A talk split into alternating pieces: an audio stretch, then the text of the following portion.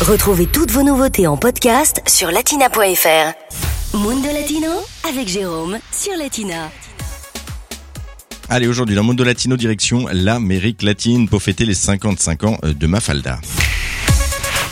Si vous avez fait des cours euh, espagnol seconde langue au lycée, vous connaissez obligatoirement ce petit personnage de fiction.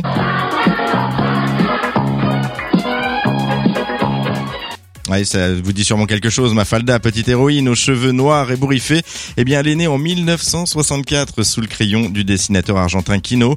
Aujourd'hui, elle souffle ses 55 bougies. Passée par la bande dessinée, la fillette à la bouille en poire, au tout petit corps avec euh, toujours un nœud rouge dans les cheveux, eh bien, est passée par le petit écran à partir de 1982.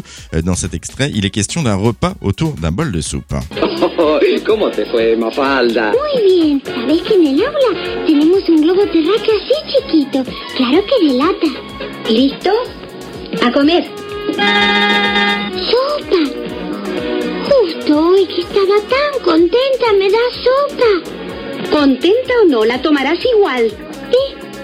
¿Por qué tengo que tomarla? Porque te lo ordeno yo, que soy tu madre. Si es cuestión de títulos,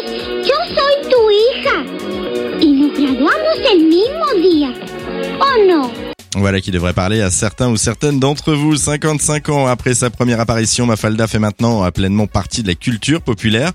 Kino a conçu une fille idéaliste et utopique, convaincue du progrès social des femmes, soucieuses de l'humanité, euh, de la paix également et des réalités socio-politiques du monde. À noter qu'un député argentin euh, de Mendoza, Luis Borsani, propose de déclarer Mafalda comme patrimoine culturel immatériel de la nation argentine. Rien que ça. Latina Podcast, le meilleur de Latina en podcast sur latina.fr.